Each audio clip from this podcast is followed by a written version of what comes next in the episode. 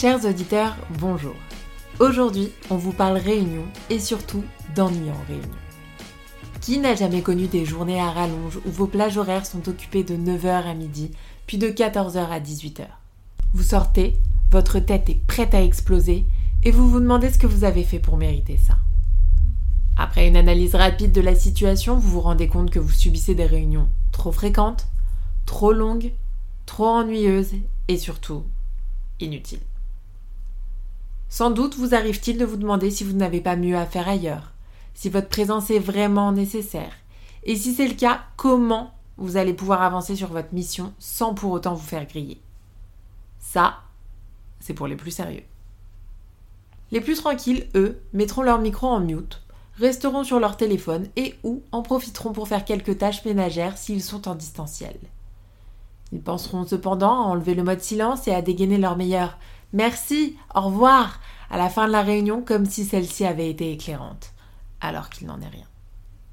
Une fois avoir raccroché, ils en profiteront pour prendre un temps calme, car oui, qui dit réunion longue, dit pause juste après. L'animateur, quant à lui, en sortira lessivé, encore plus perdu que la veille. Quel échec tout de même. Surtout pour celui qui présente. C'est pourquoi Change a décidé d'en arrêter avec la réunionnite aiguë et vous donne quelques pistes pour que chaque réunion soit efficace et ça, que vous soyez organisateur ou participant. Alors commençons. Si vous êtes organisateur, avant même d'envoyer les invitations, posez-vous les bonnes questions. La première, toute simple, mais pourtant essentielle, ma réunion est-elle vraiment nécessaire? Organiser une réunion efficace prend du temps. Alors pour en gagner, interrogez-vous. Pouvez-vous obtenir l'information souhaitée ailleurs ou pouvez-vous la communiquer autrement? Pensez au fameux coup de fil à un ami, ou au Teams, au post-yammer, au mail. La solution peut même être un rendez-vous à la machine à café. Si vous estimez que vous ne pouvez pas vous en passer, déterminez alors le type de réunion que vous souhaitez organiser. Est-ce une réunion d'information, une réunion de résolution de problèmes, une collaborative, une de service, un brainstorming, une réunion de projet, une réunion commerciale, une formation, un one-to-one, une conférence, un stand-up meeting, bref. Cette liste n'est pas exhaustive, mais la catégorisation de votre réunion est essentielle. La forme qu'elle prendra vous aidera par la suite à structurer votre discours et à trouver les outils adaptés pour mieux véhiculer vos informations. Deuxième question, qui souhaitez-vous inviter?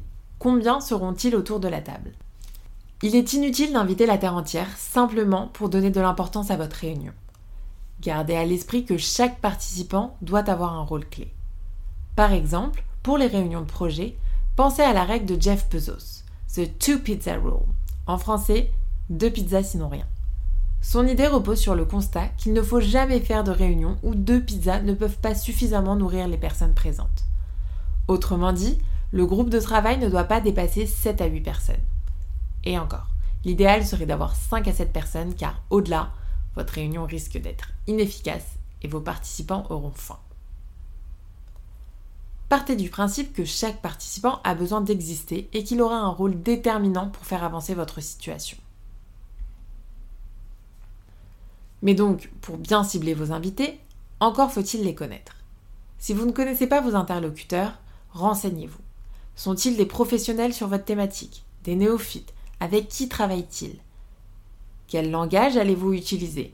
Un plutôt expert ou un plutôt simpliste? Est-il constructif et intelligent de mettre ces personnes autour d'une même table? Pensez au plan de table des mariages. On ne met pas deux ex sur la même table au risque de voir le plus beau jour de sa vie se transformer en une véritable catastrophe. A contrario, si certains sont trop bavards, d'autres, au contraire, sont trop muets. Et c'est là encore une des grosses difficultés rencontrées. Souvenez-vous de ces nombreux moments de solitude où vous posez une question dont la réponse vous semble si simple, surtout quand les sachants sont présents. Pendant ces longues secondes, vous remettez votre crédibilité professionnelle en jeu et vous vous interrogez. Mais pourquoi ne me répondent-ils pas? Votre question était pourtant très claire. Adjectif interrogatif, sujet, verbe, vous aviez même mis l'intonation. Et c'est là où la fameuse phrase C'est pas toi, c'est moi prend enfin tout son sens. Vous n'avez pas de réponse non pas par mauvaise foi ou par envie de vous nuire, mais simplement parce que ces personnes n'ont pas envie de s'exprimer dans ce cadre flou qui leur est imposé. Elles ne savent pas où elles mettent les pieds. Leur silence peut donc s'expliquer par une perte de légitimité, un manque de confiance ou à cause de variables encore méconnues. Pour débloquer cette situation, vous pouvez donc commencer par un tour de table en demandant à chacun de se présenter si c'est nécessaire. Si vos participants se connaissent, commencez par une brève introduction en rappelant les objectifs. Pour les deux situations, vous pouvez ensuite compléter en précisant pourquoi vous les avez invités et comment elles peuvent vous être utiles. Le but, que chacun se sente valorisé et reconnu dans votre assemblée. Troisième question ô combien nécessaire est qu'attend-on de vous? Là aussi, c'est très simple. Le public attend que vous alliez droit au but et que vous parliez du sujet promis. Et ça, de l'invitation au jour J. Vous pouvez donc commencer par faire un ordre du jour et annoncer clairement le temps qui est imparti pour chaque sujet listé. Pensez également à être précis dans l'intitulé de la réunion. Il permettra à vos interlocuteurs de se préparer en amont pour vous répondre au mieux. Le jour J, inspirez-vous des modèles de communication d'aujourd'hui et commencez votre exposé par la fin, le résultat et les conséquences. Expliquez, étayez et développez ensuite. Le but, convaincre et faire avancer les choses. Travaillez donc vos phrases, vos arguments, vos idées et trouvez les mots justes. Et enfin, dernière question, quelle forme de présentation allez-vous adopter? Les mots comptent, la forme aussi. Dans un marché de l'intention où vos pairs sont constamment sollicités et distraits par la moindre notification téléphonique ou bureautique, vous devez captiver leur attention et ça dès la première seconde. Ainsi, en fonction de l'objectif, de la taille de vos réunions, de l'emplacement et de la configuration technique, plusieurs outils s'offrent à vous. Dans les formats classiques, vous avez le paperboard, adapté à un auditoire restreint. Il convient à des réunions avec quelques participants ou à des exposés face à des petits groupes, 15 à 20 personnes. Parfait pour la réflexion, pour les ateliers de travail et pour le brainstorming, c'est un outil qui va vous permettre d'inscrire à la vue de tous les informations que vous souhaitez véhiculer et celles que vous avez récoltées. Si vous n'avez pas de tableau à disposition ou que vous êtes à distance, pas de panique. Les outils Miro, Mural ou Klaxoon vous proposent un mur collaboratif partagé entre tous les participants et sur lequel les interactions se font en temps réel. Ce sont des outils qui fonctionnent à partir de notes, façon post-it et où chacun vient coller ses idées pour organiser ensuite votre pensée collective. Ces petites notes peuvent contenir du texte, des images, des vidéos, des liens via des applications qui vous sont connues, YouTube, SlideShare, Evernote, Google Drive, etc. Facile à prendre en main, notamment grâce aux nombreux templates qui sont proposés, ces outils permettront ensuite de classer vos informations, de les réorganiser visuellement et de donner du sens à votre pensée. Pour les audiences plus grandes, pensez au support de conférence. Pour aider à la compréhension de votre exposé, l'illustration visuelle est la bienvenue.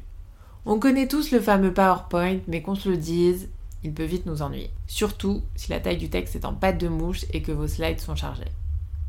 Préférez des formats simples. Inspirez-vous des conférences TED où souvent une slide est une image et sans information complémentaire, elle est incompréhensible. Intrigué, l'auditoire sera obligé de vous écouter pour comprendre l'idée qui se cache derrière votre support. Pensez aussi à privilégier les plateformes d'apprentissage ludiques comme Kahoot. À la manière de Qui veut gagner des millions, ces questionnaires à choix multiples permettent à plusieurs utilisateurs de jouer simultanément. Soyez créatifs. Pour ma part, lors d'un séminaire d'intégration, il nous avait été demandé au préalable de nous décrire en quelques mots brefs en indiquant ce que nous aimions et ce que nous n'aimions pas. Cet outil avait ensuite été utilisé pour que chaque équipe puisse deviner qui était la personne associée à la description parmi les quatre propositions. Un très bon icebreaking qui permet de connaître un peu plus son entourage professionnel et d'aller au-delà du simple Tu fais quoi dans la vie? Et enfin, chers auditeurs, parce que parfois, ne nous mentons pas, nous avons la flemme. Ayez en tête les sages paroles de Bill Gates qui dit que Pour un travail difficile, je choisis une personne paresseuse car elle trouvera un moyen facile de le faire. Soyez cette personne paresseuse et aidez-vous de l'outil BigFast pour organiser et animer vos réunions grâce à ses nombreuses fonctionnalités. Il vous proposera même de faire des comptes rendus automatiques. Voilà, on espère que cet atout vous a plu et qu'il viendra révolutionner vos réunions. Si cet épisode vous a plu, n'hésitez pas à nous le faire savoir en nous mettant un petit commentaire ou une note. Et pour ma part, je vous dis à très vite pour le prochain atout.